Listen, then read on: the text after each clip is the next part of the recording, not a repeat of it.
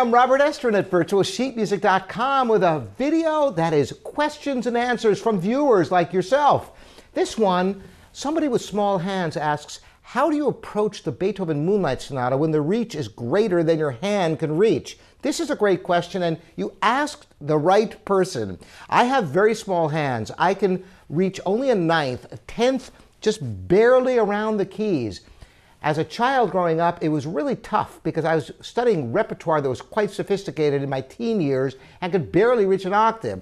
Thank goodness I can reach a solid octave because if you can't reach a solid octave on the piano, it's very difficult to approach the keyboard. But assuming you can reach a good solid octave, you should be in good shape, and I'm going to show you the secret. Years ago, I got to speak with the pianist Ivan Moravec, great pianist, also a pianist with small hands, and we talked a little bit at that time about the challenges of playing with small hands. Of course, one of the things that you will need to do is develop a great deal of strength because with a lot of strength, you can overcome the limitations of the small hands. But specifically, Beethoven's Moonlight Sonata, of course, right at the beginning, uh, there is a reach that is a little bit beyond what I can reach. I'm going to show you how I play it. Then I'm going to show you how you can play it even if you can't reach a ninth. I can reach a ninth, but I still can't reach the passage as it's written, and I'll show you what I mean.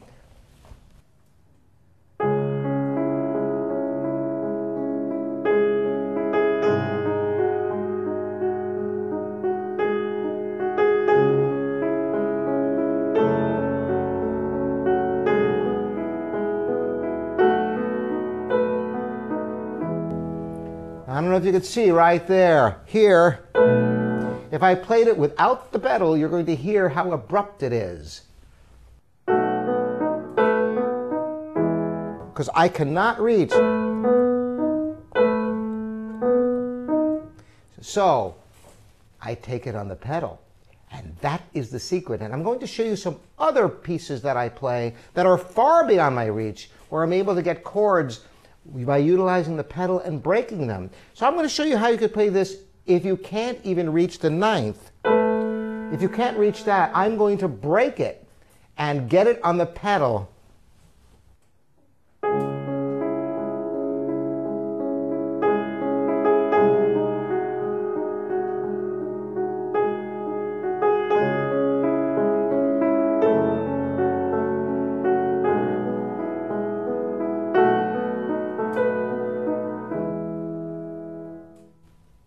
Now I noticed, you might have noticed a little break. But it's not a big deal, is it? And in fact, I do it all over the place in, in music. Like, for example, the beginning of the Schumann Carnival.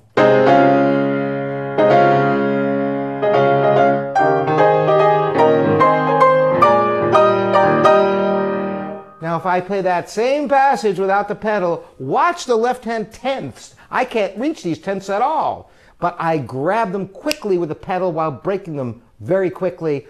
And the secret to breaking them properly is getting the balance out of them that you want.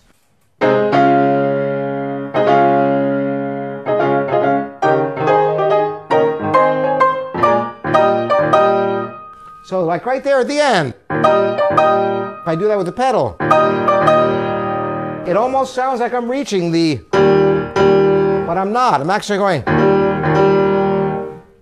Do you hear the difference between and? So that is a tenth. I can't reach a tenth, but I can make it sound convincing. Hopefully it's convincing to you. So take that in all the places where you can't quite reach. Break it, make sure you get the bottom note of the broken, you break it from the bottom up. Grab that bottom note on the pedal so that you get the entire chord sustaining, even though it's an illusion. And you know something? It works great because if you ever listen to pianists who have enormous hands, who don't need to break things, breaking chords is something that many people do just for expressive effect anyway. So it gives you creative license to break chords that you can't reach and don't even think twice about it. Incorporate this into your playing, and there's no limit to the repertoire you can play, no matter how big the reaches that are called for. Thanks for joining me, Robert Estrin here at virtualsheetmusic.com.